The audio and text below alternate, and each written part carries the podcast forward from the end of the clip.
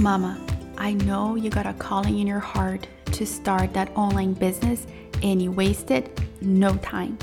You bought the courses, you listened to the podcasts, you read all the books. But despite the fact that you're doing all the things, you're still not making that much money in your online business. Girl, I'm here to tell you that it's not you. You're not the drama. The problem is the strategies you have been following are not taking you and your life into account. But we're gonna change that. Hey, girl, hey! I'm Juliana. I'm a born again Christian, wifey, homeschooling mama of two, and a serial entrepreneur.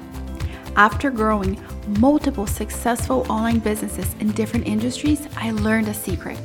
Growing a business does not have to be complicated. And now I'm gonna show you how. Welcome to the Organic Marketing Simplified podcast.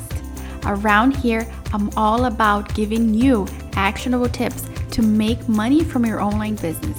In this podcast, you get coaching from me every week and you discover what you actually need to do to grow your business while you're raising your babies and managing that ever growing pile of laundry.